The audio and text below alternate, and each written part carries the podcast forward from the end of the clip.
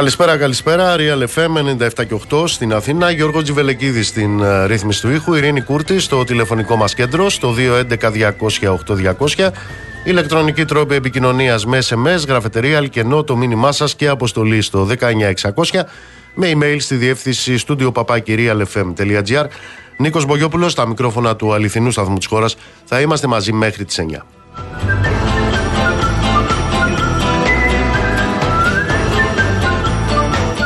Σήμερα όπως έχει ανακοινωθεί από τον Άριο Πάγο θα υπάρξει η ανακοίνωση των κομμάτων τα οποία θα συμμετάσχουν στις εκλογές. Αναμένεται λοιπόν να υπάρχει η απάντηση για την ε, συμμετοχή στις εκλογές ή όχι του Ναζισταρά, του Κασιδιάρη και των ε, αχυρανθρώπων του Κασιδιάρη. Αυτό το οποίο συμβαίνει δε από το πρωί είναι να έχουμε μία δωρεάν διαφήμιση, μία ακόμα δωρεάν διαφήμιση του Ναζισταρά και από μέσα μαζικής ενημέρωσης αλλά και από το πολιτικών προσωπικών της χώρας. Όλοι αυτοί στο πλαίσιο της δωρεάν διαφήμισης του Ναζισταρά μία λέξη ξεχνάνε να πούνε. Μία λέξη. Ξέρετε ποια είναι η λέξη; Ναζισταράς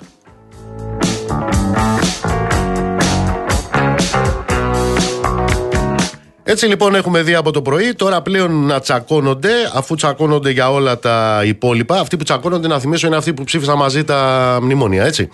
Ε, να τσακώνονται τώρα για το ποιος ψαρεύει στα θολά νερά της λεγόμενης ακροδεξιάς ε, ψήφου. Τσακώνονται λοιπόν τώρα μεταξύ τους. Θέλω να θυμίσω το εξής. Αυτοί οι οποίοι τσακώνονται μεταξύ τους για τον Ναζισταρά, και για το ποιος ψαρεύει στα θολά νερά για να πάρει τις ε, ψήφους εκείνου του κοινωνικού κατημά ο οποίος δεν μπορεί πια να ισχυρίζεται ότι δεν γνωρίζει, ότι δεν ξέρει, ότι δεν είδε τη σβάστηγκα στο χεράκι του Ναζισταρά. Αυτοί λοιπόν κυβερνούν αυτό το κράτος. Κυβέρνησαν αυτό το κράτος και κυβερνούν αυτό το κράτος ως κυρίαρχο πολιτικό σύστημα. Η, ερώτηση που, η πρώτη ερώτηση που μπαίνει είναι η εξής. Εδώ και τρία χρόνια υπάρχει μία απόφαση ενός εφετείου.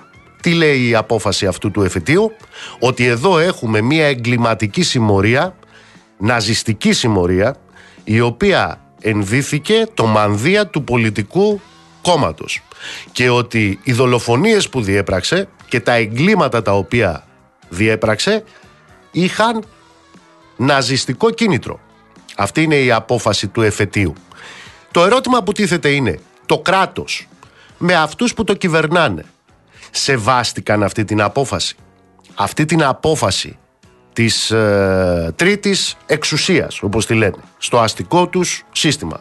Τη σεβάστηκαν; Γνωρίζετε εσείς κάποια άλλη καταδικασμένη εγκληματική οργάνωση κάποια άλλη καταδικασμένη εγκληματική συμμορία να διαθέτει γραφεία γιατί αυτοί, τρία χρόνια μετά την απόφαση του εφετείου, οι ναζισταράδες δηλαδή, οι χρυσαυγίτες, έχουν γραφεία. Ξέρετε εσείς καμία άλλη εγκληματική οργάνωση να έχει γραφεία; Πώς το κράτος, τους και αυτοί που το κυβερνούν, σεβάστηκαν λοιπόν αυτήν την ε, δικαστική απόφαση; Ξέρετε εσείς καμία άλλη εγκληματική συμμορία να παίρνει άδεια για να κάνει συγκεντρώσεις όπως η άδεια που δόθηκε στις 28 Γενάρη σε αυτή τη συμμορία, την καταδικασμένη, την εγκληματική συμμορία, για να κάνει συγκέντρωση στην Αθήνα, για να κυλιδώσει για μια ακόμα φορά την έννοια του πατριωτισμού κατά την επέτειο των ημιών.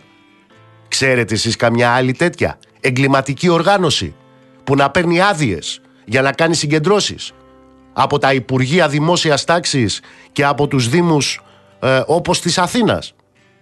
Ξέρετε εσείς καμιά άλλη εγκληματική οργάνωση, καταδικασμένη εγκληματική οργάνωση που να διαθέτει ιστοσελίδα και μέσα μαζικής ενημέρωσης; Η ερώτηση λοιπόν που τίθεται προς αυτούς οι οποίοι τσακώνονται είναι πώς σεβάστηκε το κράτος τους την απόφαση της ίδιας της δικαιοσύνης την οποία έχουν αναγορεύσει σε τρίτη εξουσία αυτού του κράτους.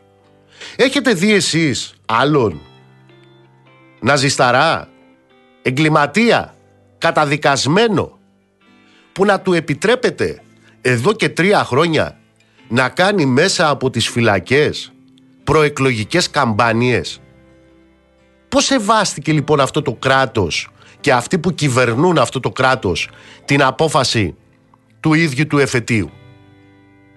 Μόλις προχτές, στα πλαίσια αυτού του κράτους που έχει καταδικάσει η δικαιοσύνη του ως εγκληματική συμμορία αυτή την ναζιστική συμμορία είχαμε ένα τάγμα εφόδου, επαναλαμβάνω, εν έτη 2023 και τρία χρόνια μετά την καταδίκη της χρυσής αυγής, τάγμα εφόδου της χρυσής αυγής μπήκε σε αίθουσα τέχνης στην Καλαμαριά και επιτέθηκε στους ανθρώπους που ήταν εκεί και στον καλλιτέχνη που έκανε την έκθεση των έργων του. Το έχετε ξαναδεί εσείς αυτό; Έχετε ξαναδεί εσείς καταδικασμένους εγκληματίες, ναζισταράδες εν προκειμένου, να συμμετέχουν μαζί με πολιτικά πρόσωπα, να συμμετέχουν μαζί με παπάδες, να συμμετέχουν μαζί με ένστολους σε επαιτίους της εθνικής ανεξαρτησίας. Αυτό συνέβη πριν από λίγες μέρες στο Μεσολόγγι, που ήταν εκεί ο Ναζισταράς ο Μπαρμπαρούσης, για να εκπροσωπήσει τον άλλο Ναζισταρά, τον Κασιδιάρη, στο Μεσολόγγι, επί τη επαιτίο της εξόδου του Μεσολογγίου. Και ήταν δίπλα σε παπάδες, ήταν δίπλα σε δημοτικούς άρχοντες, ήταν δίπλα σε ένστολους. Έχετε δει εσείς άλλη τέτοια συμπεριφορά κράτους απέναντι σε εγκληματίες, καταδικασμένους εγκληματίες; Αυτοί είναι λοιπόν τώρα που τσακώνονται ποιος παίζει στα θολά νερά. Με εκείνο τον κατημά ξαναλέω, γιατί σε κάθε κοινωνία έχει και το κατακάθι της. Κάθε κοινωνία έχει και τον κατημά της που επαναλαμβάνω, αυτό το κατακάθι και αυτός ο κοινωνικός κατημά δεν μπορεί να παριστάνει ότι δεν ξέρει πια.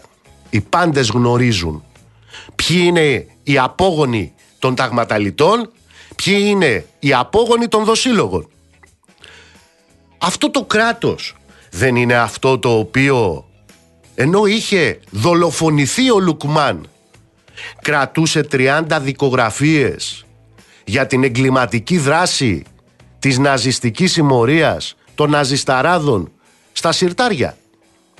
Αυτό το κράτος δεν είναι που είχε κυβέρνηση με γραμματέα του Υπουργικού Συμβουλίου, Μπαλτάκο τον λένε, που συζητούσε με τους ναζισταράδες. Αυτό το κράτος δεν είναι που έχει κόμμα το οποίο κυβερνάει που στις τάξεις του έχει βουλευτή ο οποίος πριν γίνει βουλευτής μας έλεγε ότι εν πάση περιπτώσει μπορεί να υπάρξει και σοβαρή Χρυσή Αυγή. Δηλαδή και σοβαροί ναζισταράδες. Τα έχετε ξαναδεί εσείς αυτά; Τα έχετε ξαναδεί ως αντιμετώπιση κράτους απέναντι σε εγκληματικές οργανώσεις καταδικασμένες; Αυτό για μία εγκληματική οργάνωση καταδικασμένη το έχουμε δει. Και για τους εκπροσώπους της. Για ποια; για την ναζιστική συμμορία και, να, και για τους ναζισταράδες. Αυτό δεν βλέπουμε όλα αυτά τα χρόνια. Αυτά τα χρόνια δεν είδαμε βουλευτή του κυβερνώντος κόμματος που ενώ ήταν βουλευτής ήταν μαζί με τους Κασιδιάριδες, δηλαδή με τους Ναζισταράδες στο Γράμμο και στο Βίτσι και να συμμετέχει σε αλλαλαγμούς εμφυλιοπολεμικούς.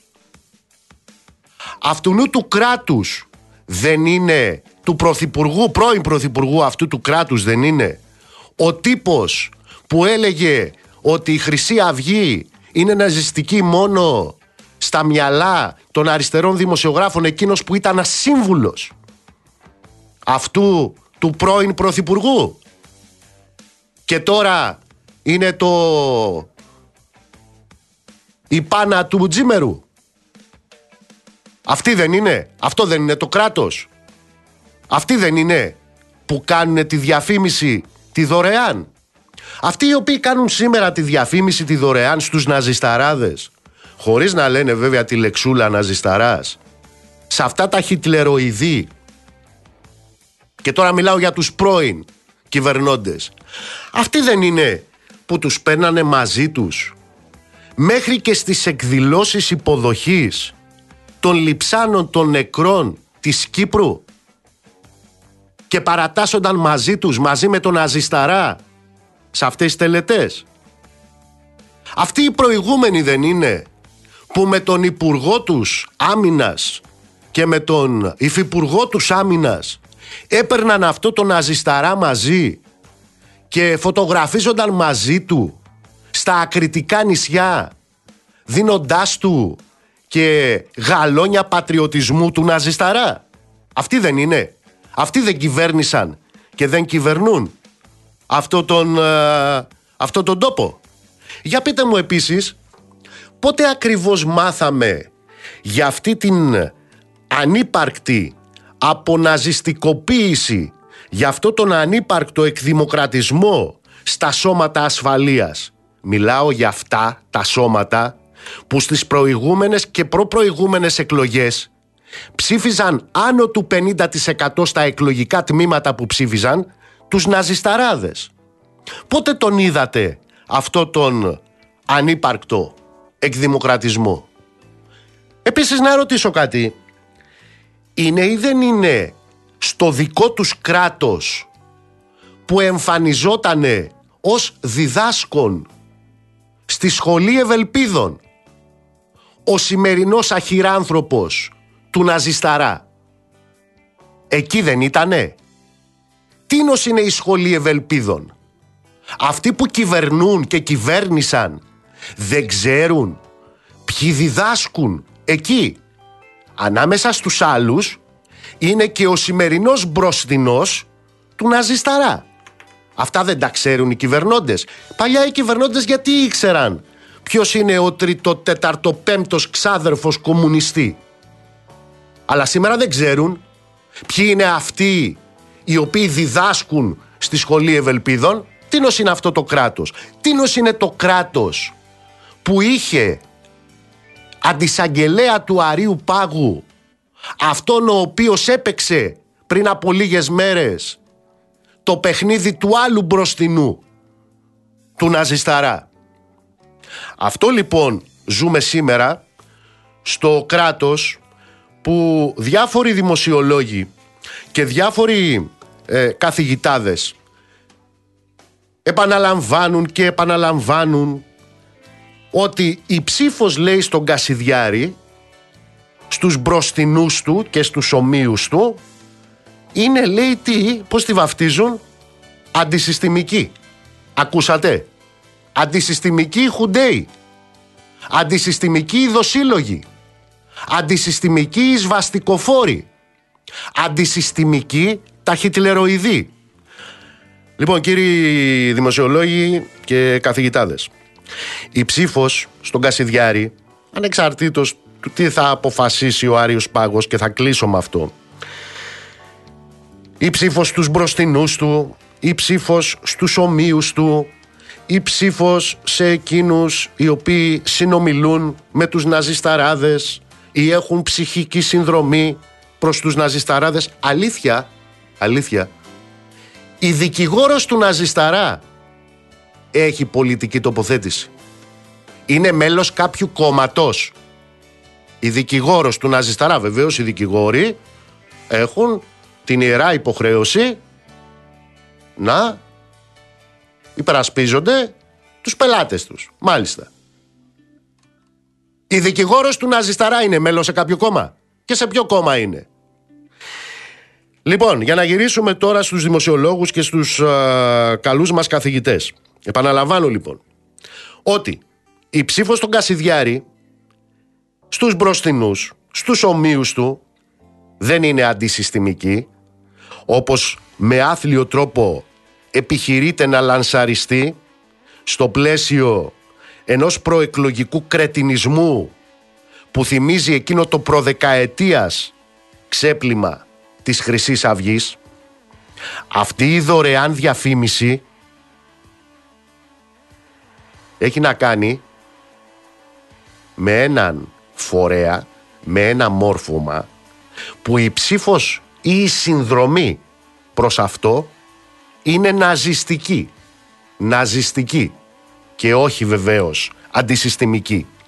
Οι δοσύλλογοι, οι ταγματαλίτες, οι χουντικοί, οι παρακρατικοί μαχαιροβγάλτες, οι θειασότες του Auschwitz, τα τσιράκια των Κρουπ, των Siemens, των Ford, των εφοπλιστών, τα τσιράκια των Φάρμπεν, αυτών δηλαδή που φτιάξανε το κυκλώνιο Β στα Auschwitz, τότε, τώρα και πάντα δεν είναι το αντί στο καπιταλιστικό σας σύστημα, είναι το ίδιο το σύστημα. Είναι ο καπιταλισμός σας στην πιο δόλια του, στην πιο ομή του, στην πιο εγκληματική του εκδοχή. Και εδώ λοιπόν στην Ελλάδα, στην Ελλάδα της Πρωτομαγιάς του 44, στην Ελλάδα του Μάη του 36, στην Ελλάδα του Διστόμου, στην Ελλάδα της Κανδάνου, στην Ελλάδα του Χορτιάτη των Καλαβρίτων, επαναλαμβάνω, στην Ελλάδα του τείχου της Κεσαριανής δεν υπάρχει χώρος ούτε για επιτιδευμένη ιστορική άγνοια ούτε για μεθοδευμένη πολιτική αφασία ούτε, πολύ περισσότερο, για το άθλιο πλυντήριο του ναζισμού μέσω του αναποδογυρίσματος των ενιών. Σε ό,τι αφορά τώρα τον Άριο Πάγο, θα δούμε τι θα αποφανθεί ο Άριος Πάγος. Θυμίζω ότι χρειάστηκαν τρεις τροπολογίες από την καλή μας κυβέρνηση την άριστη και επιτελική για το θέμα των ναζισταράδων. Προσέξτε επίσης, σε αυτές τις τρεις τροπολογίες τα είπαν όλα, εκτός από μία λεξούλα. Τη λέξη ναζισμό δεν την είπαν. Είναι ακριβώς αυτή την τροπολογία την οποία αξιοποίησαν έτσι για να δούμε σε μία προβολή σε ένα άλλου τύπου διστοπικό μέλλον την αξιοποίησαν κάτι απολυφάδια τις τελευταίες μέρες αυτοί που λέγανε εξοχοτάτη τη Μέρκελ για να κάνουν προσφυγή με αυτή την τροπολογία στον Άριο Πάγκο κατά του ΚΚΕ.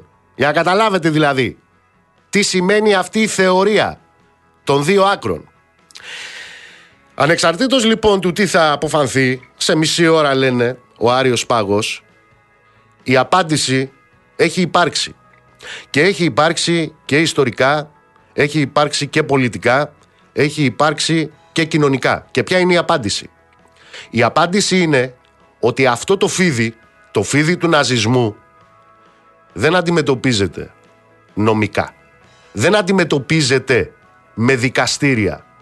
Δεν το κατάφερε καν το δικαστήριο της Νιρεβέργης. Αυτό, αυτή η πανόλη, αυτή η πανούκλα αντιμετωπίζεται κοινωνικά και αντιμετωπίζεται πολιτικά. Και ας έχουν υπόψη τους λοιπόν όσοι παίζουν με το αυγό του φιδιού ότι εδώ είναι Ελλάδα. Εδώ είναι η Ελλάδα που περιέγραψα προηγουμένως.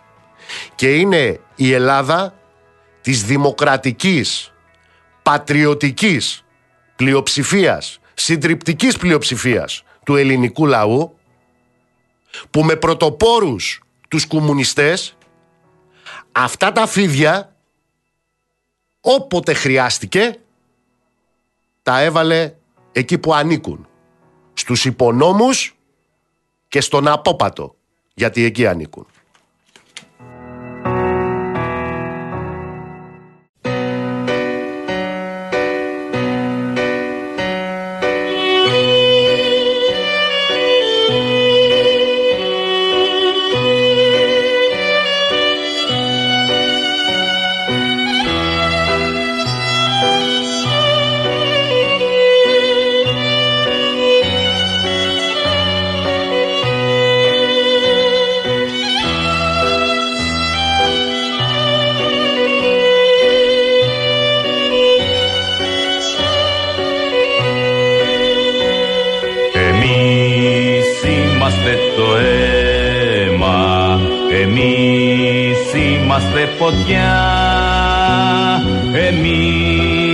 Είμαστε οι εργάτες Χτίζουμε εμείς τη λευτεριά Εμείς είμαστε οι εργάτες Χτίζουμε εμείς τη λευτεριά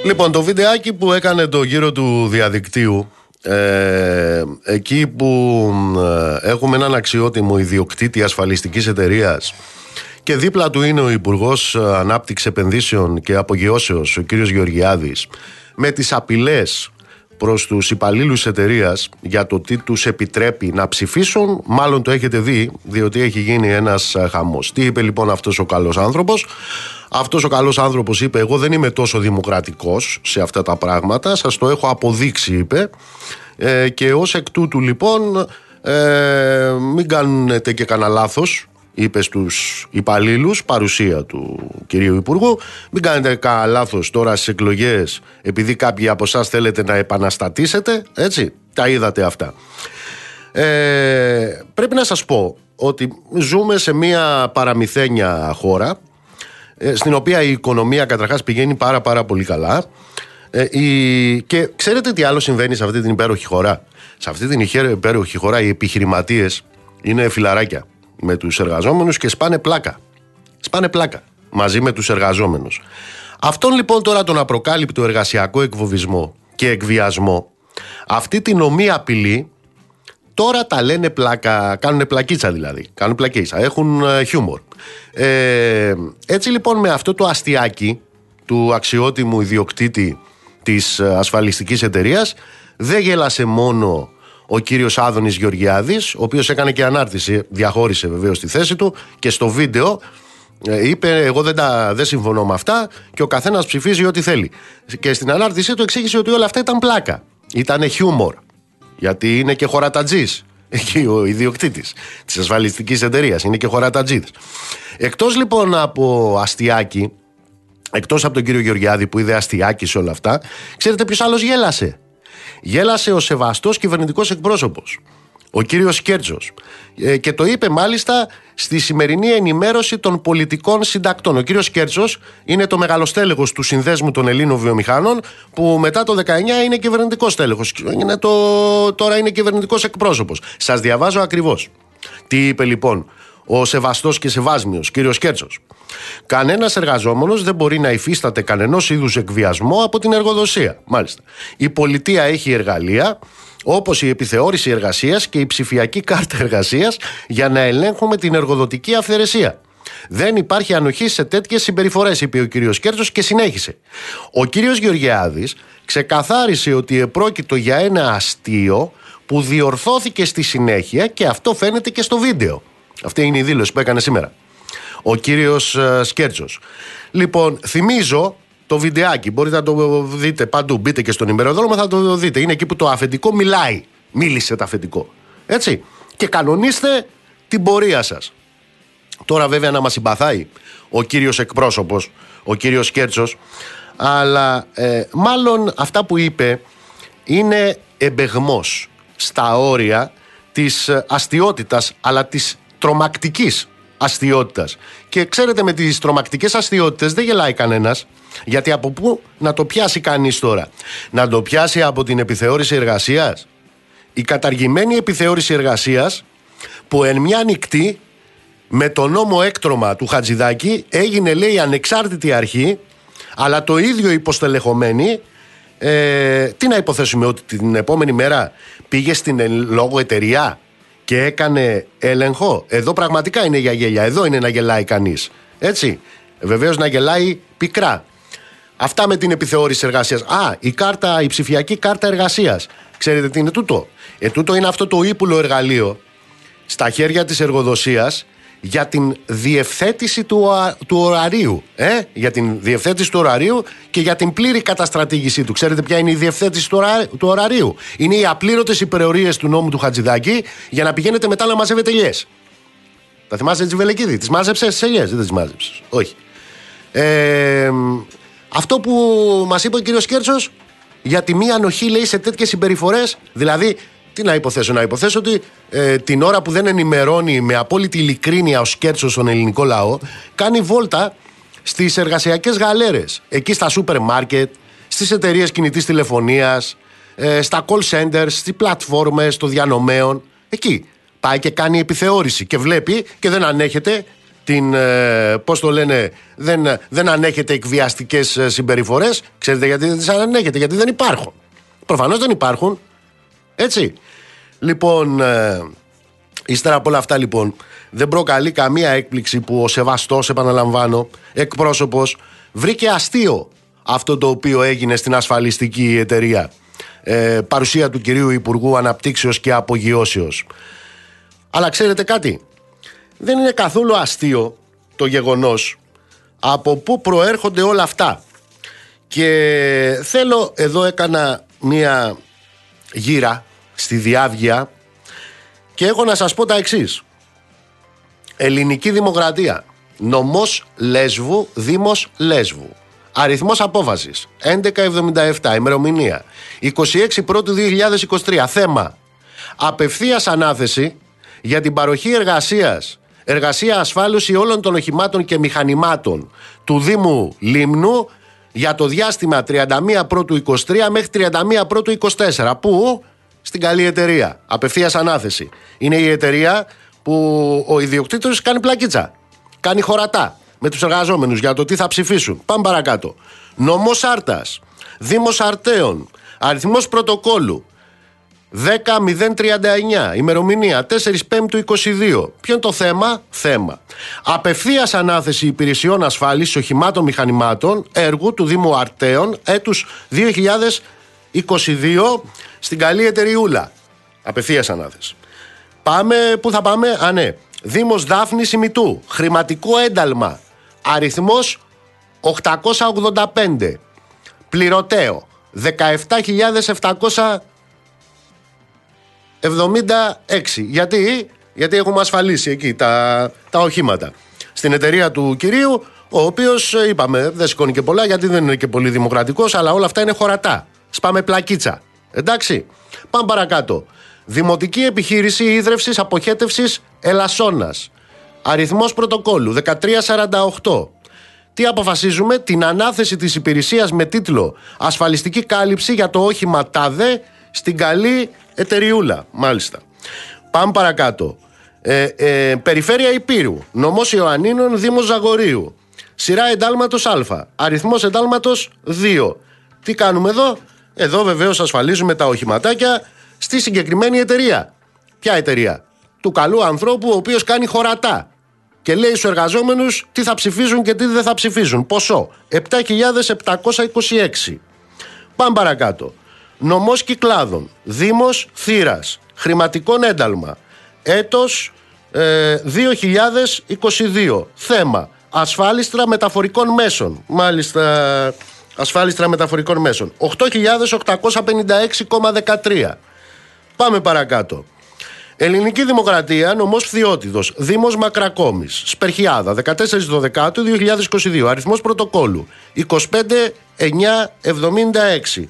Τι έχουμε εδώ, τι αποφασίζουμε, την ασφαλιστική κάλυψη των κατωτέρων οχημάτων, μηχανημάτων έργου, απορριμματοφόρων του Δήμου, μπλα μπλα μπλα, στην καλή εταιρεία. Ποσό. 1336 ευρώ. Μάζευε και ασύν Πάμε παρακάτω. Ελληνική Δημοκρατία. Δήμος Ηρωικής Πόλης Νάουσας. Ε, Αριθμός εντάλματος 0424Β. Οικονομικό έτος 2022. Σύνολο εντάλματος για την ίδια δουλίτσα στην ίδια εταιρεία, ασφάλιστρα μεταφορικών μέσων Δήμου Νάουσας, ποσό 7.183,52. Μάλιστα. Πάμε παρακάτω. Περιφέρεια Δυτικής Ελλάδος, νομός Ηλίας, Δήμος Ανδρίτσενας Κρεστένων, αριθμός εντάλματος 88, χρήση έτους 2023. Τι έχουμε εδώ, βεβαίως τα ασφάλιστρα των αυτοκινήτων. Σύνολο 11.162. Έχει κι άλλο, βεβαίως έχει κι άλλο. Βεβαίως έχει κι άλλο. Δήμος Λαβρεωτική, Περιφέρεια Αττικής. Σειρά εντάλματος. Β. Αριθμός εντάλματος 266.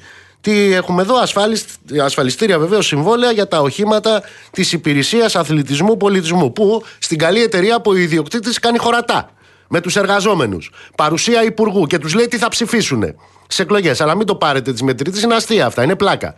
Έτσι δεν είναι εκβιασμός, είναι χωρατά. Είναι, ε, πώς το λένε, χαρίες αδιάθεση. Ποσών 1897 ευρώ. Μάζευε κι αν και λέμε. Πάμε παρακάτω. Δήμος Φλόρινας. Δήμος Φλόρινα. Αριθμός πρωτοκόλου 47681. Θέμα. Απόφαση απευθείας ανάθεσης παροχής υπηρεσιών. Απευθείας ανάθεσης. Τι κάνουμε, εγκρίνουμε τις τεχνικές προδιαγραφές της παροχής υπηρεσιών με τίτλο Ασφαλιστική κάλυψη των παρακάτω οχημάτων του Δήμου Φλόρινας από 29 του 22 έως 31 Τρίτου 2023. Έχει λήξει τούτο να το ανανεώσουμε, Τζιβελεκίδη. Έτσι. Αυτό λοιπόν απευθείας ανάθεση. Φλόρινα, μάλιστα. Πάμε παρακάτω. Παρακάτω τι έχουμε. Α, έχουμε δεύτερη είπε Πυραιός και Αιγαίου. Δεύτερη. Ναι, για το δρομοκαίτιο είναι αυτό. Εδώ το ποσό είναι για την πληρωμή ασφαλίστων αυτοκινήτου. Από εκεί. 192 ευρούλια. Τσάμπα πράγμα. Είπαμε μάζευε και ασύν και ρόγες. Πάμε παρακάτω. Υπουργείο Υγείας. Έκτη είπε. Πανεπιστημιακό Γενικό Νοσοκομείο Πατρών. Τι έχουμε εδώ; Απόφαση ανάληψη υποχρεώσεων. Αριθμός απόφασης 1437. Τι πληρώσαμε εδώ; Εδώ πληρώσαμε στην καλή εταιρεία του κυρίου που είναι ο χωρατατζή και λέει στους εργαζόμενους τι θα ψηφίσουν και τι δεν θα ψηφίσουν, αλλά δεν το λέει. Αυτό πλάκα κάνει. 430 ε, ευρουλάκια, καλά είναι και αυτά. Πάμε παρακάτω. Ε, περιφέρεια Ιωνίων Νήσων. Γενική Διεύθυνση Διοίκησης Οικονομικών. Τι έχουμε εδώ, βεβαίως και εδώ έχουμε καταβολή ασφαλίστρων των υπηρεσιακών οχημάτων, τάδε, τάδε, τάδε, ε, ποσό στην καλή εταιριούλα 1325 ευρώ. Αυτά λοιπόν, αυτά είναι ε, μερικά από τα έργα της καλής εταιρείας, γιατί προφανώς είναι καλή εταιρεία, αφού την έχουν επιλέξει τόσοι δήμοι και μάλιστα με απευθείας αναθέσεις, ο ιδιοκτήτης της οποίας είναι χωρατατζής. Είναι πλακατζής άνθρωπος ε, και λέει στους εργαζόμενους του, έτσι εν είδη αστείου, τι θα πάνε να ψηφίσουν στις εκλογές. Και ποιο είναι το συμπέρασμα όλων αυτών. Το συμπέρασμα όλων αυτών είναι ότι σας τα είπα όλα αυτά για να γελάσουμε. Για να γελάσουμε. Διότι μας είπε ο κύριος Γεωργιάδης ότι τι ήταν αυτό, χιούμορ έκανε ο άνθρωπος. Το δεύτερο που έχω να σας πω είναι ότι όλα σε αυτή τη ζωή έχουν ένα όριο. Εκτός από την ξεφτύλα. Γιατί η ξεφτύλα υπάγεται σε έναν άλλο νόμο της μηχανικής που λέει ότι ο πάτος δεν έχει πάτο.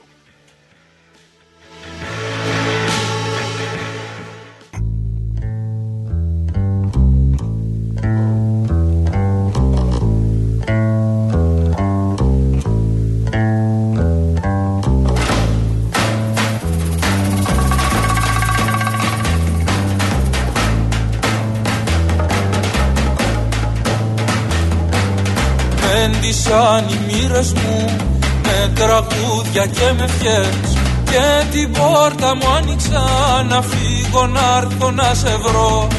Ήρθαν πέντε ποταμοί να μου κλείνουν το κορμί. Κι ήρθανε και δυο πουλιά να μου μάθουν το φιλί. Κάτω στους πέντε ποταμούς κάτω στους πέντε δρόμους είδα τους πέντε ρόλους τους τους μικρούς σου ώμους. Μα τα αγγίγμα μου αρνήθηκες Μαύρη σιωπή αιτήθηκες Κάπλωσα τα χέρια μου Και έμεινα στην ερημιά. Με τόσα ψέματα που ντύθηκαν οι λέξεις Πώς να σου πω το σ' αγαπώ. Να το πιστέψεις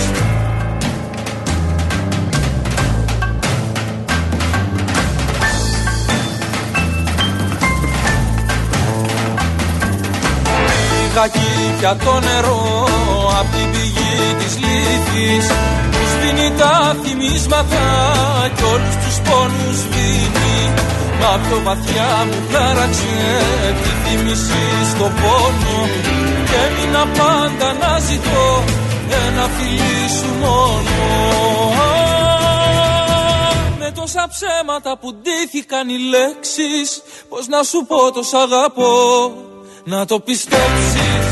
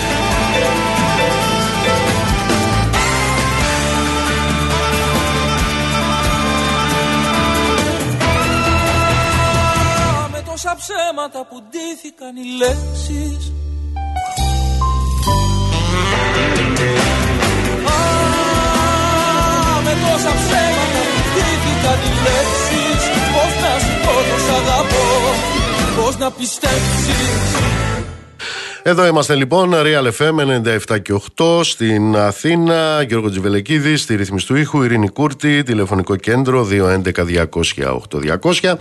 Ε, ναι, και εμένα σπαράζει η καρδιά μου, ρε Ελευθερή, τους βλέπω να τσακώνονται τώρα εν ώψη των εκλογών. Ε, να σου θυμίσω βέβαια ότι το τρίτο μνημόνιο είχε τις περισσότερες ε, ψήφους για τις περισσότερες ψήφους και από το πρώτο και από το δεύτερο ψηφίστηκε από 222 βουλευτές έτσι. δηλαδή και τους βουλευτές της Νέας Δημοκρατίας και τους βουλευτές του ΣΥΡΙΖΑ και βεβαίως και τους βουλευτές ε, του ποταμιού. Ε, τώρα λοιπόν έτσι και εγώ όπως βλέπω να τσακώνονται και καθότι έχουν έρθει και πάλι οι εκλογές ε, και μαζί με τις εκλογές είναι προφανές ότι έχουν έρθει οι σωτήρες που τσακώνονται για το ποιος θα μας ε, πρώτο σώσει. Ε, Είπα να το θυμίσω αυτό για αυτές τις 222 ψήφους, όλοι μαζί δηλαδή. Μπας και τους τα φτιάξουμε γιατί είναι κρίμα με τόσα που τους ενώνουν από την Κυριακή στις 21 του Μάη ε, να παραμένουν μαλωμένοι, που δεν θα είναι μαλωμένοι θα δείτε. Α, ναι, επειδή είναι πάρα πολύ σοβαρή η προεκλογική μας περίοδος, σήμερα πρέπει να σας πω τσακώθηκα και για το χρώμα της εγκινάρας.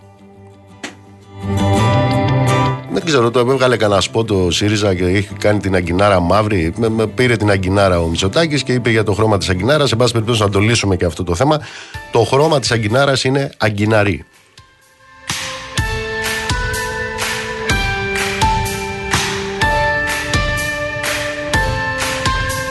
Έχουμε και τα ποιος συναντήθηκε με ποιον, αν συναντήθηκε ο Βαρουφάκης με τον Τζίπρα που δεν συναντήθηκαν. Ε, πρόκειται για ένα fake news μιας ε, φυλάδας, αλλά ε, είναι πολύ ευχάριστο το γεγονός ότι θέλουν να φτιάξουν κυβέρνηση την επόμενη μέρα και οι ΜΕΝ και οι ΔΕ ε, και το τι σούρνουν προς εκείνους ε, οι οποίοι εμφανίζονται ως πιθανοί συνεργάτες τους δεν λέγονται. Ο κύριο Τσίπρας, ας πούμε, είπε σήμερα για τον Βαρουφάκη ότι το 2015 ο Βαρουφάκης ήταν του κλίματος Σόιμπλε.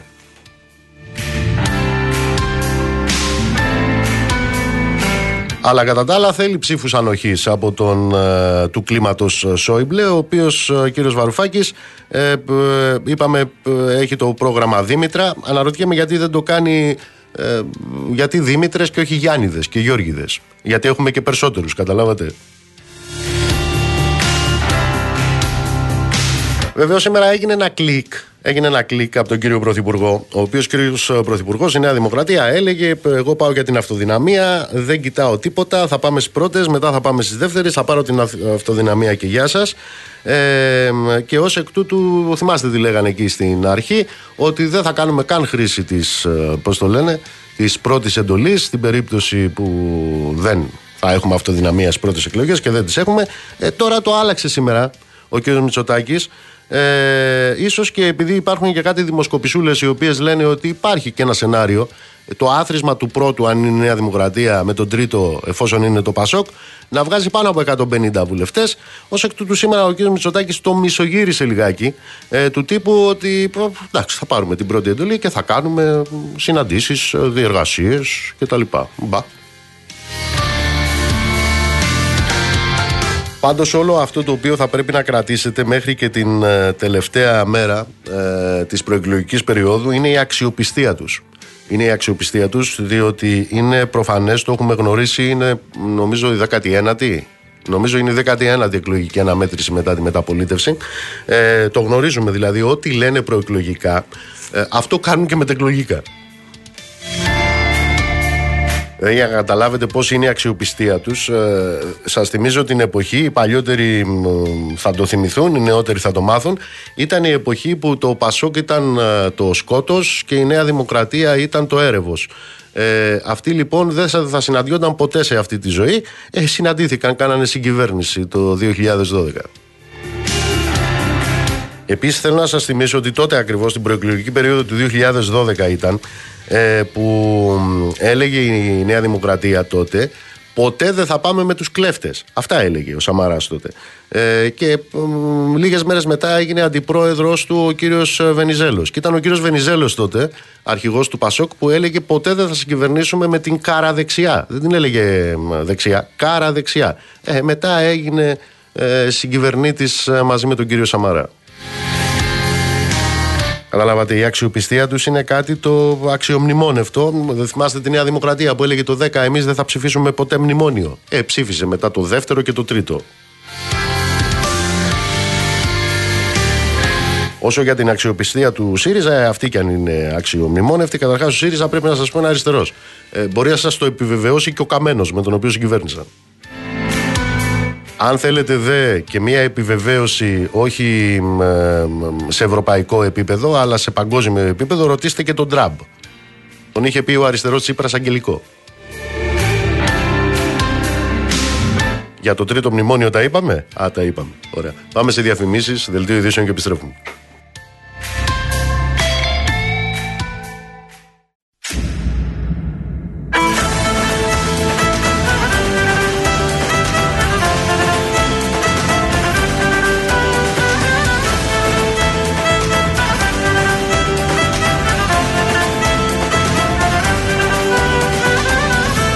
Αγάπη μια ζωή που σπαρταράει Είναι μια μάνα που την πνίγει ο καημός.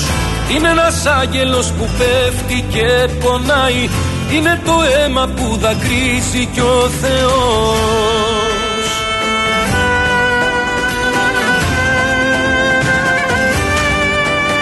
Το φως που γίναμε τη νύχτα την νικάει Είμαστε μάτια μου η γη και ο ουρανός. Αυτό το μίσος μόνο με ρωτά περνάει. Έτσι γεννιέται η ελπίδα και ο σασμός.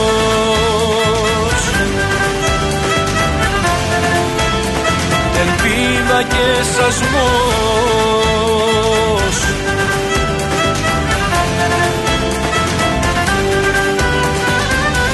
Είναι ο ήλιος που φοβάται να γελάει.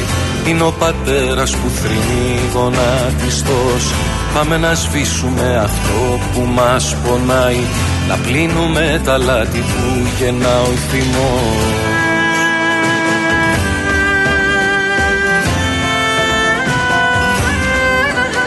Το φως που γίναμε τη νύχτα την νικάει. Είμαστε μάτια μου η γη και ο ουρανός Αυτό το μίσος μόνο με ρωτά περνάει. Έτσι γεννιέται η ελπίδα και ο σασμός.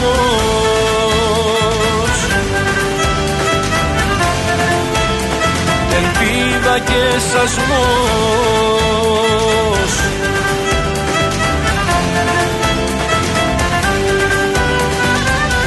Αυτή η ιστορία από πόνο έχει χορτάσει Είναι ένας φόνος διαρκής και σκοτεινός Κι αν λίγο χώμα δεν αρκεί να το σκεπάσει Η αγάπη δέντρο και καρπός της ο σασμός Εδώ είμαστε λοιπόν, Real FM 97 και 8. Στην Αθήνα πάμε αμέσως στην Άννα Κανδύλη. Άννα μου καλησπέρα. Δυστυχώς έπεσε η γραμμή. Θα προσπαθήσουμε να αποκαταστήσουμε την επικοινωνία με την Άννα Κανδύλη.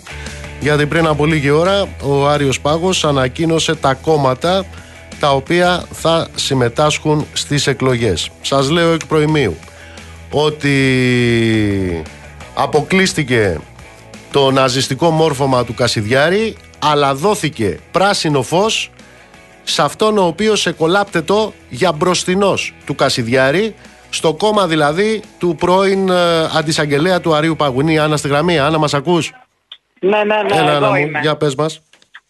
Ε, λοιπόν, ε, είχαμε την ανακήρυξη των ε, κομμάτων από τον ε, Α1 τμήμα του Αρίου Πάγου. Ε, κανονικά κατεβαίνει το ΕΑΝ του Αναστάσιου Κανελόπουλου, του πρώην αντισαγγελέα του Αρίου Πάγου. Κόπηκαν οι Έλληνες του Ηλία Κασιδιάρη.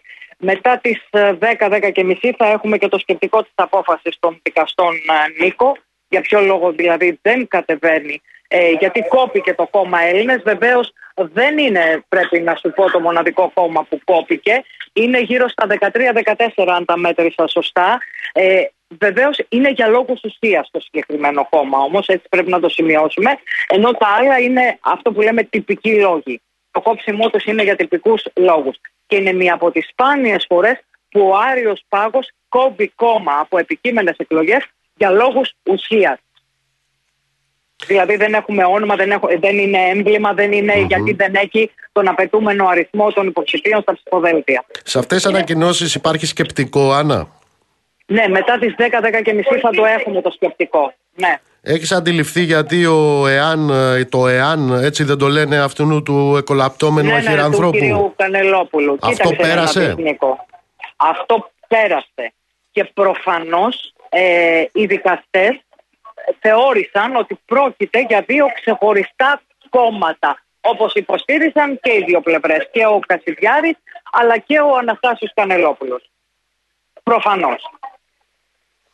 Μάλιστα. Ε, πες μου κάτι γιατί έχω αγωνία μαζί με τον Τζίμερο. Είχε καταθέσει ο Τζίμερος κατά του Κουκουέ. Το Κουκουέ θα συμμετάσχει; Κανονικά. Α, θα συμμετάσχει. Κανονικά. Μάλιστα. Κανονικά. Εντάξει. Κανονικά. Έγινε Άννα μου, ό,τι νεότερο υπάρχει. Καλό βράδυ, Είμαστε εδώ, βεβαίως, σε ευχαριστώ. βεβαίως. Λοιπόν, ακούστε τώρα τι έχει γίνει. Ε, έχουμε λοιπόν τον αποκλεισμό του Ναζί, του καταδικασμένου και του μορφώματός του, αλλά την ίδια ώρα έχουμε το OK του Αρίου Πάγου προς το κόμμα του, έτσι το λέει, του 76χρονου κ. Εισαγγελέα ε, είναι αυτός ο δημοκράτης ε, ο οποίος ε, ανέστηλε τη λειτουργία εκείνου του μορφώματος για να γίνει παμψηφή πρόεδρος ε, του, ναζιστικού, του μ, ναζιστικού φορέα του Ναζισταρά, του Κασιδιάρη αλλά μετά στην πορεία επανασυγκρότησε το δικό του και τώρα ε, εμφανίστηκαν ως δύο διαφορετικά στον Άριο Πάγο. ε, που τυχαίνει ο επικεφαλής τους ε, να είναι ή να ήταν πριν από λίγες μέρες ε, πρόεδρος ταυτόχρονα δύο και του Ναζισταρά και του δικού του. Ε, αυτό λοιπόν τώρα πήρε το OK.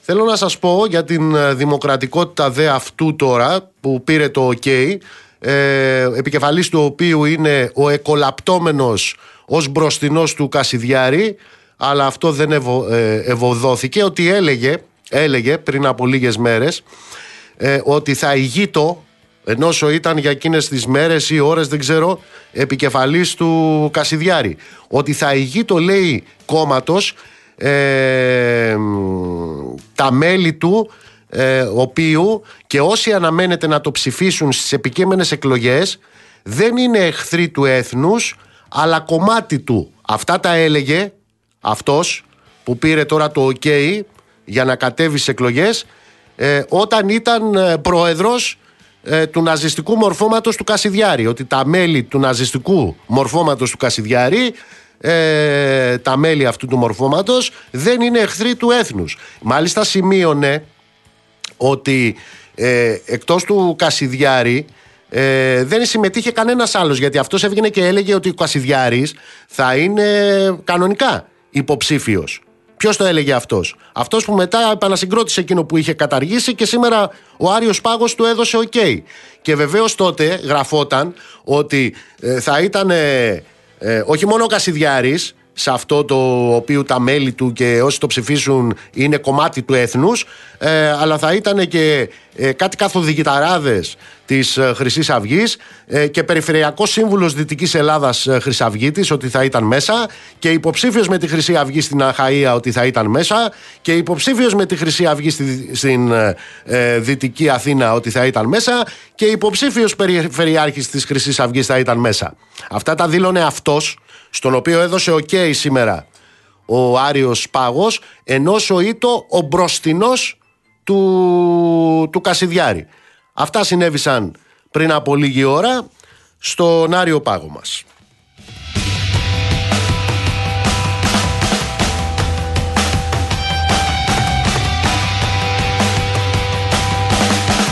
Αποφασίστε εσείς τώρα, σκεφτείτε, ε, εάν αυτά τα δύο, το ένα που αποκλείστηκε του Ναζισταρά του καταδικασμένου και του αλληνού του που αυτός ε, εφάρμοζε δίκαιο έτσι. Αυτός το αντισαγγελέας του Αρίου Πάγου. Εάν αυτά τώρα είναι συγκοινωνούντα δοχεία αποφασίστε εσείς τώρα.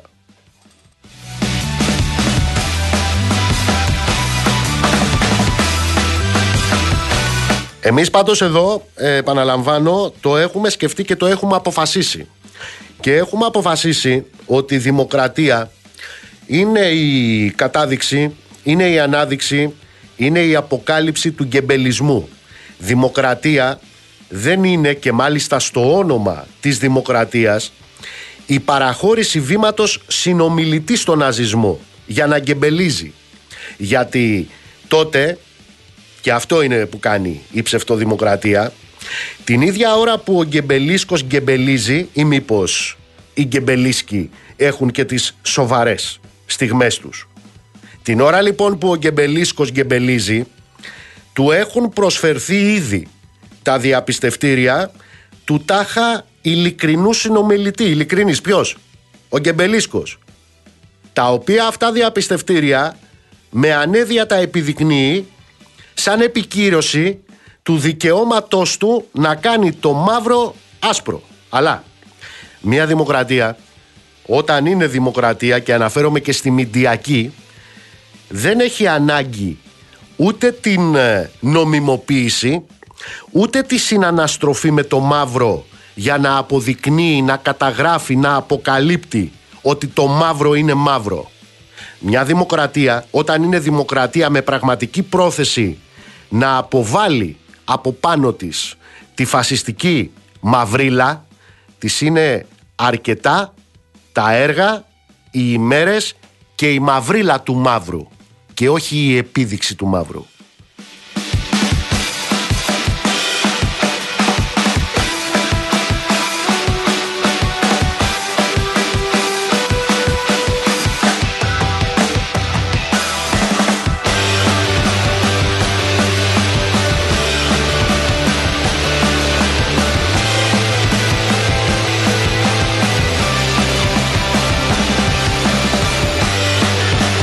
Αυτά λοιπόν με τον uh, Ναζισταρά, με το Χιτλεροειδές, μιλάω για τον uh, καταδικασμένο Κασιδιάρη και αυτά με τον uh, επίδοξο, εκολαπτώμενο και τελικά όχι μπροστινό του, τον κύριο Τέος Αντισαγγελέα του Αριού Πάγου που επαναλαμβάνω αυτός πήρε το ok να κατέβει στις εκλογές καθότι όταν είσαι συνομιλητής του Ναζισταρά και όταν για κάποιες μέρες είσαι επικεφαλής του μορφώματος του Ναζισταρά, εσύ τι είσαι, δημοκράτης.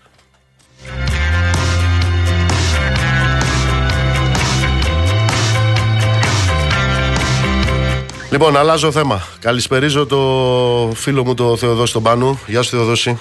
Καλησπέρα Νίκο, καλησπέρα. Τι γίνεται με, την, με τις έρευνες για τη δολοφονία του καραϊβας Έχουμε, ως ως γνωστόν δύο συλλήψεις, ε, άλλα τρία άτομα τα οποία αναφέρονται στην ε, δικογραφία, την επαύριο οι δύο συλληφθέντες, τα δύο αδέλφια, 40 και 48 ετών, ε, θα δουν τον, ε, τον εισαγγελέα. Οι ίδιοι υποστηρίζουν ότι είναι αθώοι, προσπαθούν να φτιάξουν ε, άλοθη ή να στηρίξουν το γεγονός ότι το, το, το, τι υποστηρίζουν ότι δεν έχουν σχέση με την δολοφονία του Καραϊβάς και ότι μάλλον το φορτηγάκι το λευκό βαν δηλαδή της εταιρείας καθαρισμού ε, που ανήκει σε στενό συγγενικό πρόσωπο των δύο συλληφθέντων ε, ήταν τυχαία στην περιοχή του, του Αλήμου τόσο την προηγούμενη ημέρα της δολοφονίας όσο και την ίδια ημέρα της ε, δολοφονίας.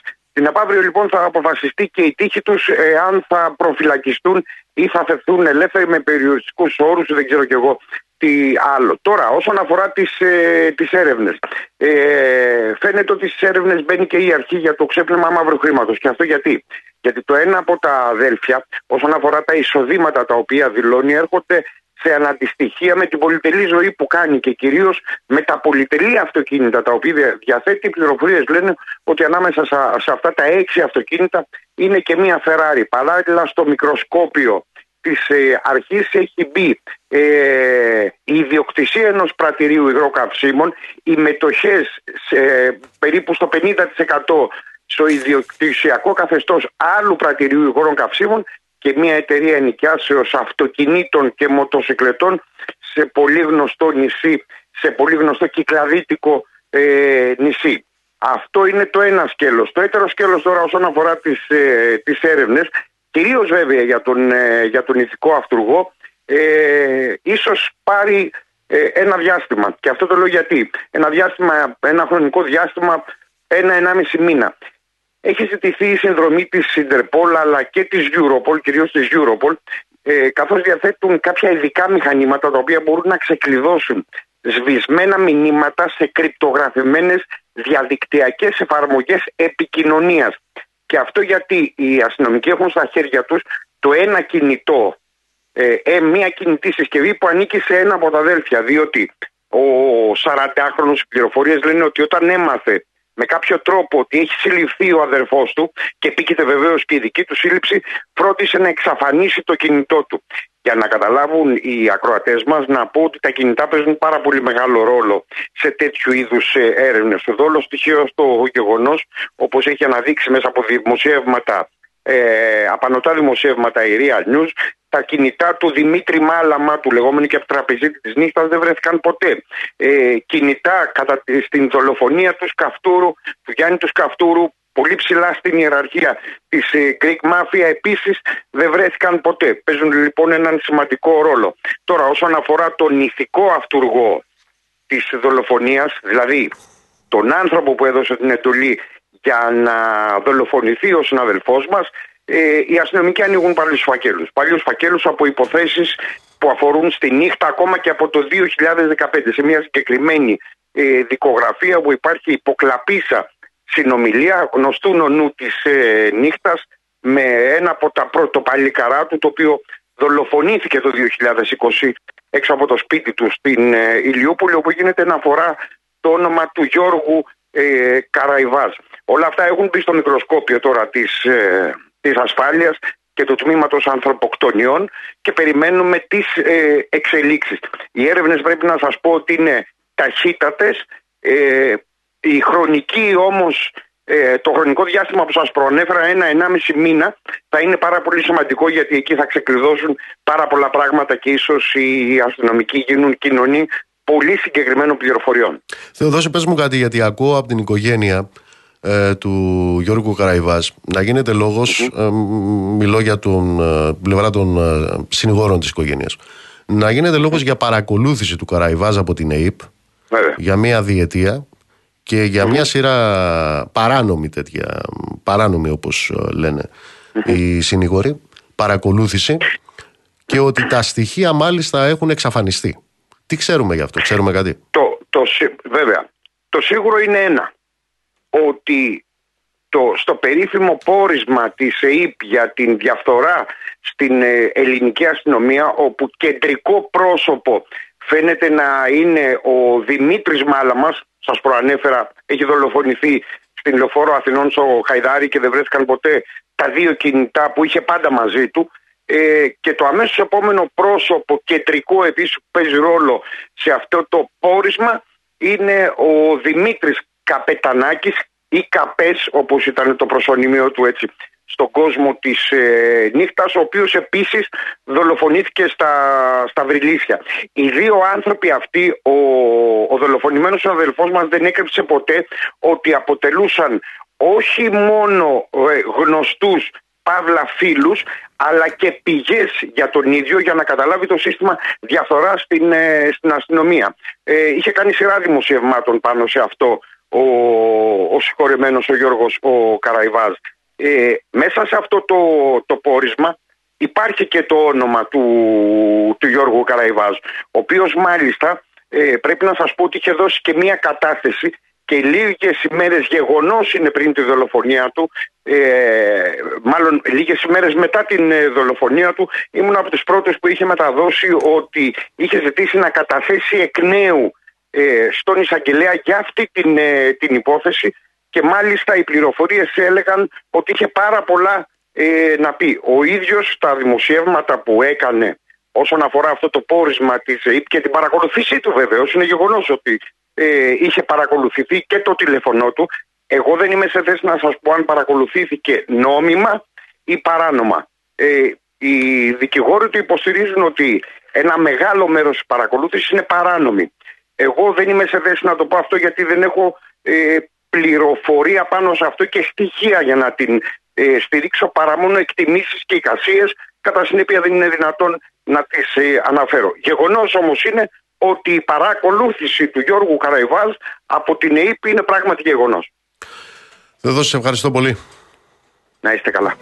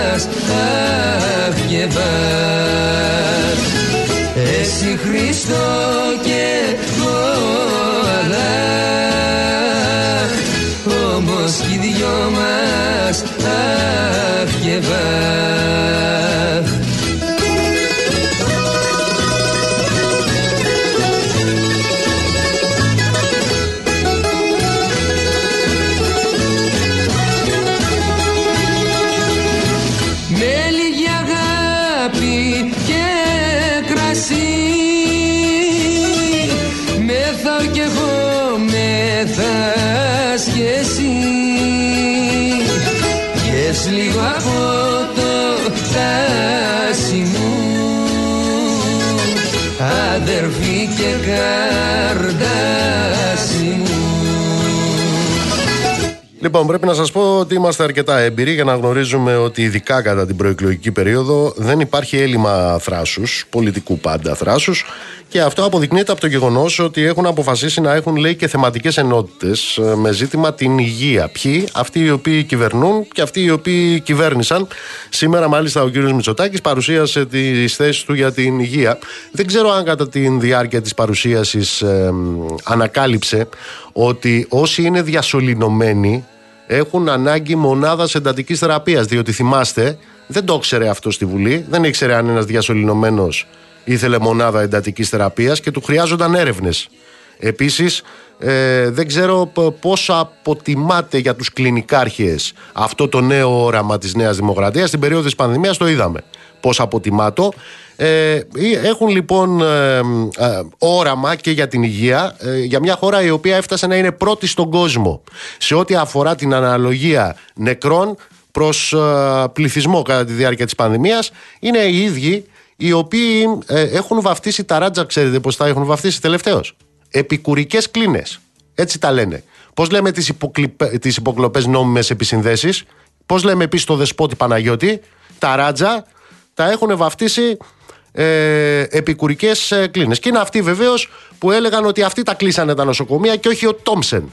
Πανηγύριζαν τότε το 2013. Ήρθαν μετά οι άλλοι και δεν άνοιξαν ούτε ένα από αυτά που είχαν κλείσει εκείνοι και όχι ο Τόμσεν.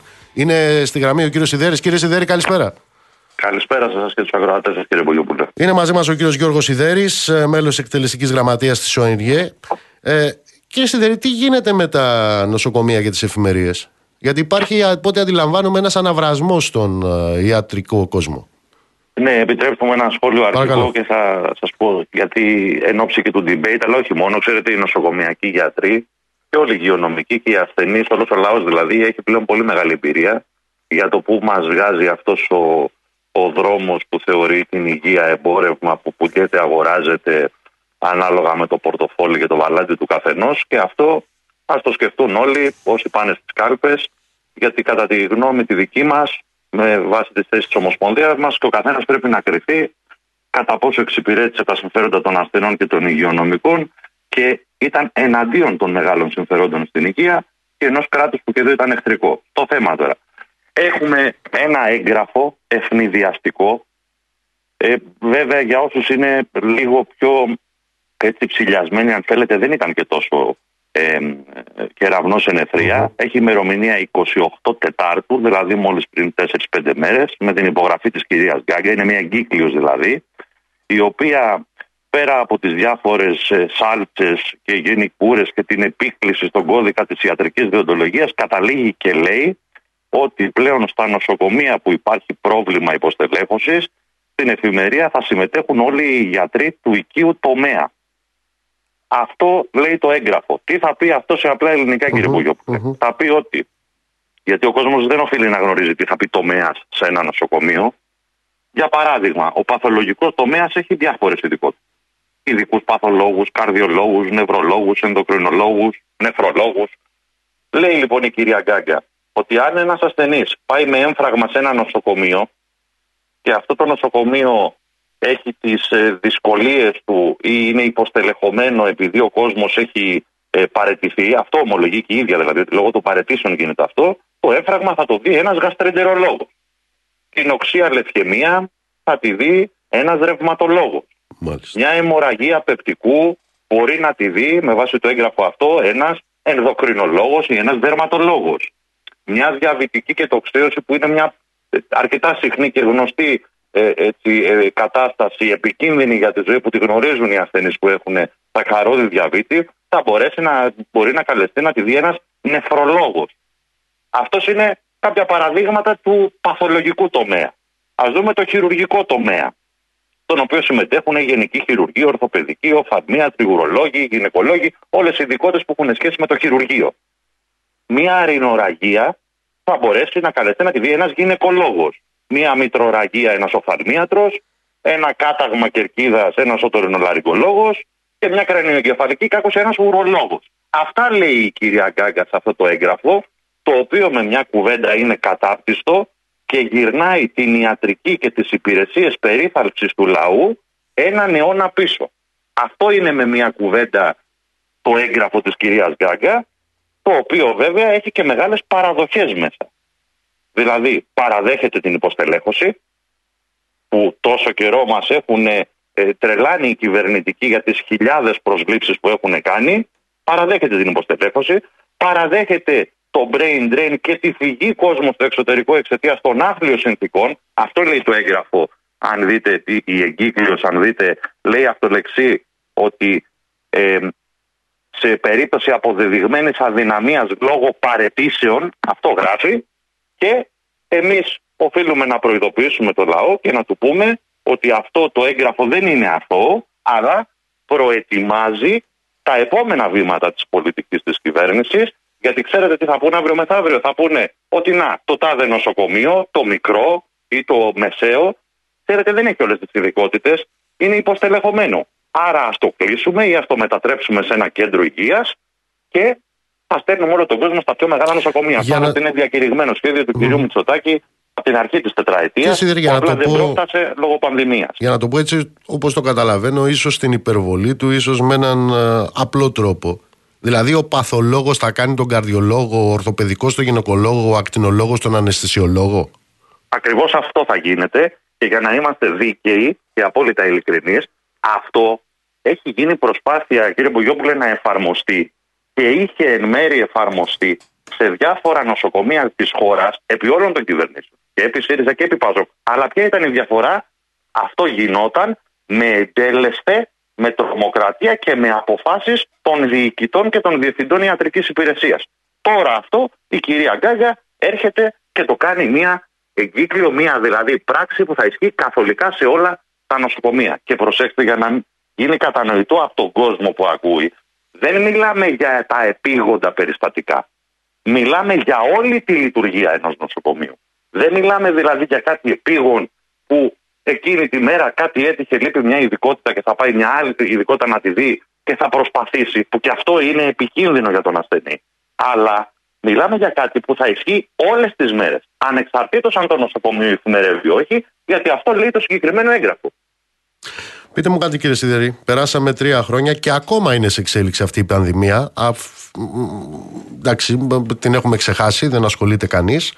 Αλλά εν πάση περιπτώσει από όταν ξεκίνησε η πανδημία μέχρι σήμερα, τρία χρόνια μετά, οι γιατροί που υπηρετείτε στο Εθνικό Σύστημα Υγείας είστε περισσότεροι ή λιγότεροι; Κοιτάξτε, ε, έχουν περάσει τρία χρόνια πανδημία. Μιλώ για το μόνιμο προσωπικό. Ναι, ναι, ναι. Αν μιλάτε για το μόνιμο προσωπικό, μπορώ να σας πω ότι με βάση και τα στοιχεία του προϋπολογισμού του 23, τα οποία τότε είχαν δοθεί ως προβλέψεις, ως προβλέψεις οι προσλήψεις στο Υπουργείο Υγείας το 2021 ήταν 2.700, το 2022 ήταν 1.300 και το 2023 με τις προβλέψεις που υπήρχαν ήταν 1.600. Δηλαδή αν δεν κάνω λάθος μιλάμε για 5.600 κάπου Την ίδια περίοδο 21, 22, 23 οι αποχωρήσεις ήταν 11.800.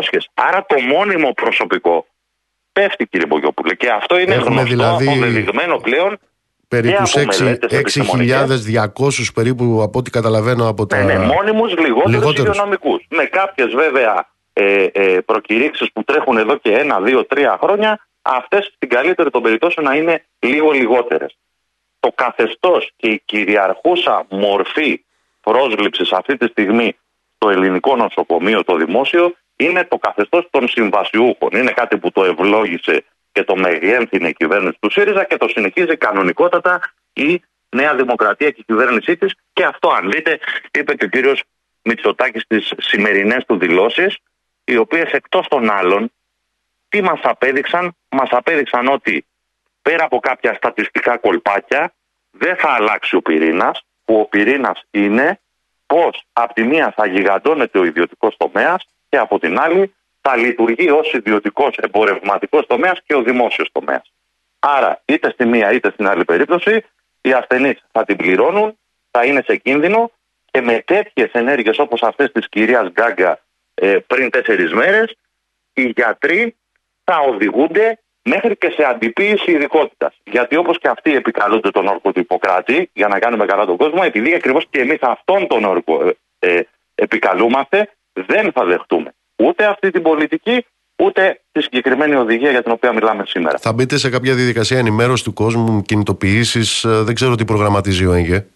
Η ΟΕΝΓΕ προγραμματίζει και πάντα αυτό, ξέρετε, είναι ένα μόνιμο μέλημά μας ότι πρέπει να καταλαβαίνει ο λαός και οι ασθενείς, γιατί εμείς σας ε, το έχουμε πει από τη, από τη φιλόξενη εκπομπής σας πολλές φορές ότι δεν μπορεί να υπάρχει λύση στο θέμα της υγείας χωρίς κοινό αγώνα ασθενών και υγειονομικών.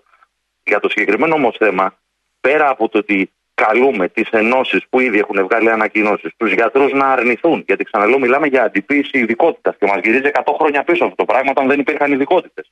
Θα κινηθούμε και νομικά. Γιατί πλέον θεωρούμε ότι μπαίνει η έκθεση, υπάρχει η έκθεση ασθενών σε κίνδυνο. Κύριε Σιδέρη, ευχαριστώ θερμά.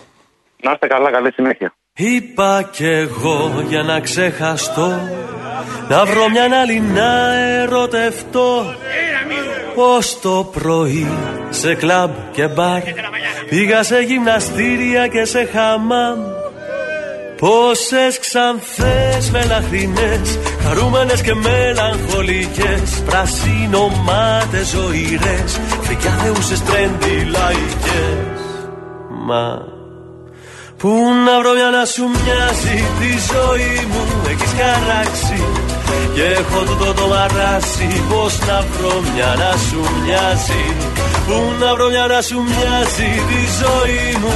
Έχεις χαράξει Και έχω τούτο το μαράσει πως να βρω μια να σου μοιάζει. Λα λα λα λα λα λα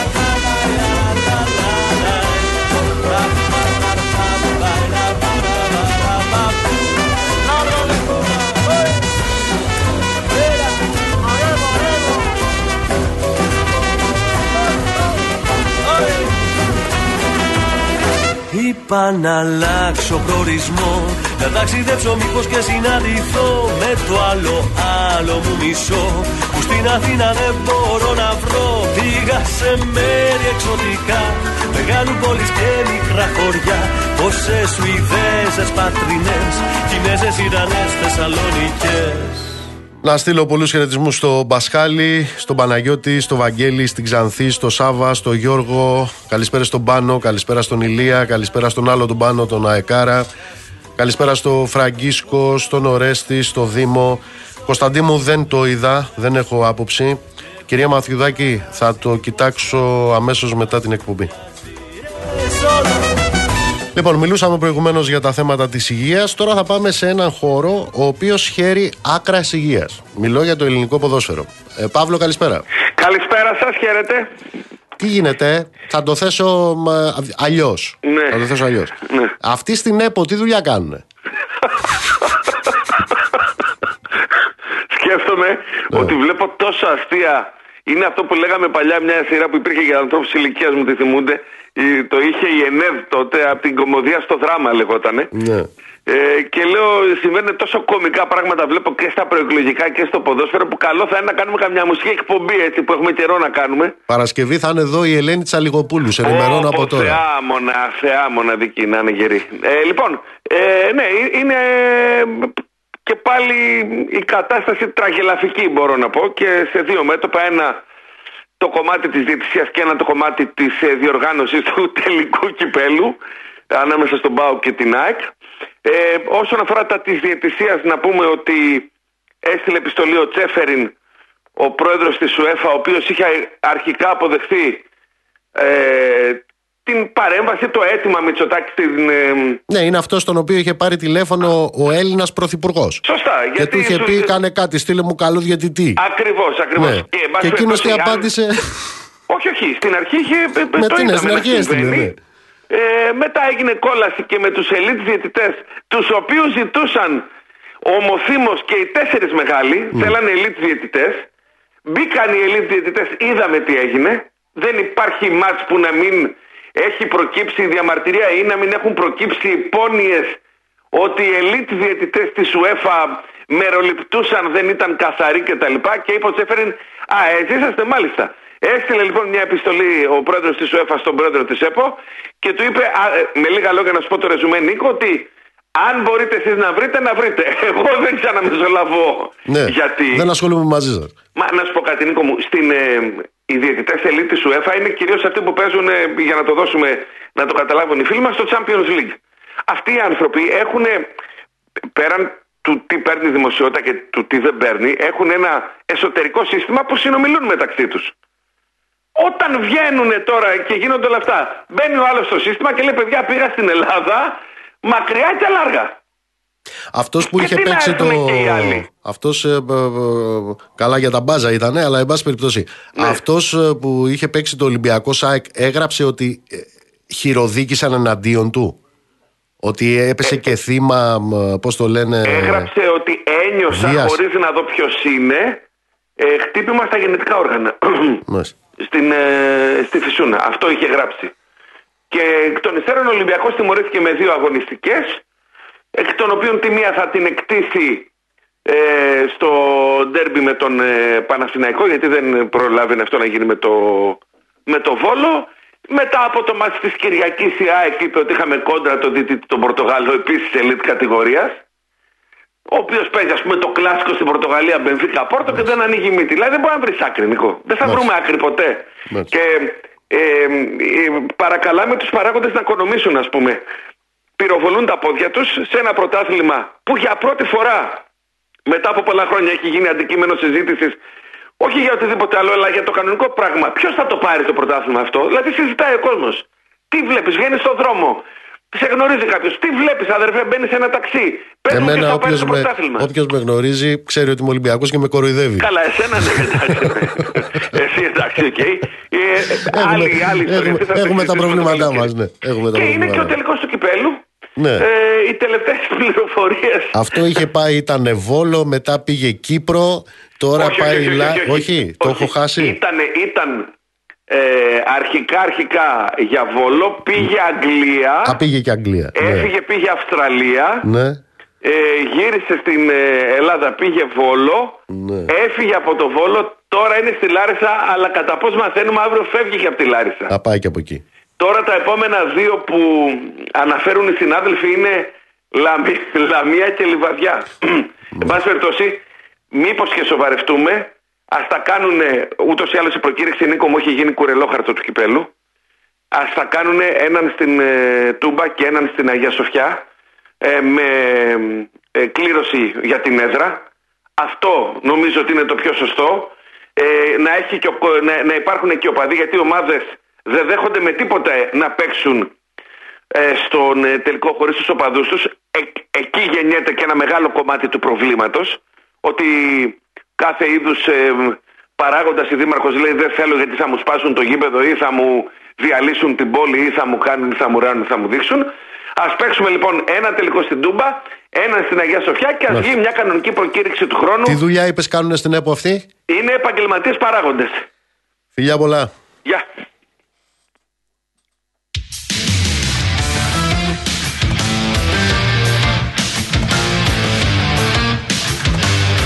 Να στείλω πολλούς χαιρετισμούς στο Μιχάλη, στο Θωμά, στο Γιάννη στην Καβάλα, στην Ελένη. Καλησπέρα στο Δημήτρη στη Γερμανία. Γεια σου Απόστολε. Καλησπέρα στο Γιώργο στην Πράγα. Καλησπέρες πολλές στο φίλο το Real Blogger. Πολλά πολλά φιλιά στο Βλάση και στα παιδιά εκεί στο εργοστάσιο στα Ινόφυτα. Καλησπέρα στον Τάσο, στην Καλογρέζα, στον Χρήστο, στην Τζίνα. Καλησπέρα στον Ανίβα. Καλησπέρα στο Βασίλη. Να είστε όλοι και όλες καλά. Λοιπόν, για πάμε να δούμε τι γίνεται στον κόσμο. Τζένι Κρυθαρά, έλα Τζένι μου, καλησπέρα. Καλησπέρα. Πού πάμε; Να ξεκινήσουμε από το μέτωπο το ρωσουκρανικό ή το μέτωπο στο Σουδάν; Θα σου δώσω την πάσα να πας στο ρωσουκρανικό, γιατί μου το θύμισε εδώ ένας α, φίλος. Μάλλον δεν το είχα ξεχάσει, αλλά ε, έκανε την επισήμανση. Χτες ε, ήταν Πρωτομαγιά. Χτες ε, είναι η μεγάλη γιορτή της ανθρωπότητας γιατί ο εργάτης είναι αυτός ο οποίος χτίζει την ανθρωπότητα. Ανάμεσα σε όλα τα άλλα που πρέπει να θυμηθούμε για τις πρωτομαγιές είναι αυτό το οποίο συνέβη 9 χρόνια πριν στο κτίριο των συνδικάτων στην Οδυσσό. Ήταν εκεί που πάνω από 100 άνθρωποι κάηκαν ζωντανοί από τους Ναζίδες και χτες κλείσανε 9 χρόνια από εκείνη τη σφαγή. Μιλάω για τη δολοφονία 100 και πλέον ανθρώπων που τους έκαψαν ζωντανούς. Οι Ναζί του δεξιού τομέα, του τάγματος Αζόφ και του Αϊντάρ και πρόκειται για ένα από τα πλέον χαρακτηριστικά παραδείγματα του πογκρόμ βίας και τρομοκρατίας, των δολοφονιών και των σφαγών που αυτές οι ναζιστικές ομάδες πραγματοποίησαν σε ολόκληρη την Ουκρανία το 2014 με τη στήριξη των Αμερικάνων και της Ευρωπαϊκής Ένωσης που τότε τους είχαν βαφτίσει όλους αυτούς υπερασπιστές της ελευθερίας και που σήμερα όλοι αυτοί οι ναζισταράδες είναι ενταγμένοι στον κρατικό μηχανισμό της Ουκρανίας. Πες μας τα σημερινά εσύ. Είναι ενταγμένοι στον τακτικό στρατό. Σήμερα οι Ουκρανικές δυνάμεις βομβάρδισαν χωριό στη ρωσική περιοχή Μπριάνσκ και είναι στα σύνορα Ρωσίας-Ουκρανίας το ανέφερε ο τοπικός κυβερνήτης με ανάρτησή του στα μέσα κοινωνικής δικτύωσης, μία ημέρα μετά την έκρηξη που είχε ως αποτέλεσμα τον εκτροχιασμό μιας εμπορικής αμαξοστοιχίας στην ίδια περιοχή. Ο εκρηκτικός μηχανισμός προκάλεσε τον εκτροχιασμό της εμπορευματικής αμαξοστοιχίας, ακόμη δεν έχει αναλάβει κανείς την ευθύνη. Αυτές όμως οι εξελίξεις ήταν λίγες ώρες αφού το Γερμανός καγκελάριος Όλαφ Σόλτς δήλωσε ότι η Ουκρανία δεν επιτρέπεται να επιτίθεται σε ρωσικό έδαφος με τα όπλα που της παρέχει η Γερμανία, τονίζοντας για ακόμη μια φορά ότι πρέπει να γίνει το παν προκειμένου να αποφευθεί ένας πόλεμος ανάμεσα στο ΝΑΤΟ και τη Ρωσία. Το Κίεβο από την πλευρά του επανέλαβε σήμερα πως δεν πρόκειται να εγκαταλείψει την Παχμούτ εκεί όπου μένονται οι σφοδρότερες συγκρούσεις στους τελευταίους μήνες όμως παράλληλα ε, ανέφερε ότι προχωρήσει στη λεγόμενη εαρινή επίθεση την οποία έχει προαναγγείλει εδώ και μήνες Βέβαια, η Άνοιξη οδεύει στο τέλος της και οι ρωσικές επιθέσεις ανατολικά της Ουκρανίας συνεχίζονται, με τις Ουκρανικές δυνάμεις να έχουν οπισθοχωρήσει σε πολλά εδάφη. Παράλληλα, η Ρωσία ανακοίνωσε σήμερα ότι το παράθυρο για την παράταση της συμφωνίας για τα σιτηρά κλείνει, καθώς οι συνομιλίες μεταξύ των μερών συνεχίζονται χωρίς κανένα αποτέλεσμα, όπως ανακοίνωσε το Κρεμλίνο, το οποίο έχει επανειλημμένα αναφέρει ότι ετοιμάζεται να αποχωρήσει από τη συμφωνία στις 18 Μαου, όπου λύγει και η δεύτερη παράταση, εάν οι απαιτήσεις της Μόσχας να χαλαρώσουν οι περιορισμοί στις δικές της εξαγωγές αγροτικών προϊόντων δεν ικανοποιηθούν από τη Δύση. Ζένι μου, σε ευχαριστώ πολύ. Καλή συνέχεια. Λοιπόν, κάπου εδώ ήρθε η ώρα να σας αποχαιρετήσουμε. Να σας πω ότι αύριο δεν θα είμαστε εδώ. Θα είναι εδώ μαζί σας ο Παύλος ο Παπαδημητρίου και ο Δημήτρης ο Σταυρακάκης και όλα τα άλλα παιδιά του αθλητικού τμήματος του Real για τη μετάδοση των ποδοσφαιρικών αγώνων για το πρωτάθλημα. Εμείς θα τα ξαναπούμε την Πέμπτη. Να σας προαναγγείλω από τώρα ότι την Πέμπτη θα είναι εδώ μαζί μας ο καλός φίλος ο Δημήτρης ο Μαύρος, ο Διευθύνων Σύμβουλος της MRB για να δούμε ε, πώς κινείται και σε επίπεδο αριθμών ε, η προεκλογική περίοδος. Θα σας αποχαιρετήσουμε, να είστε καλά, ψυχή βαθιά. Το ραντεβού μας λοιπόν είναι την Πέμπτη στις 7 ε, η ώρα το απόγευμα. Από να σε λέει σαν καρδιά μου ή τόσες οι αγάπες και γίνες χαμένη πολιτεία που δεν έχει πια διαβατές από να σε λέει λάθη σαν καρδιά μου ή τόσες οι αγάπες και γίνες χαμένη πολιτεία που δεν έχει πια διαβατές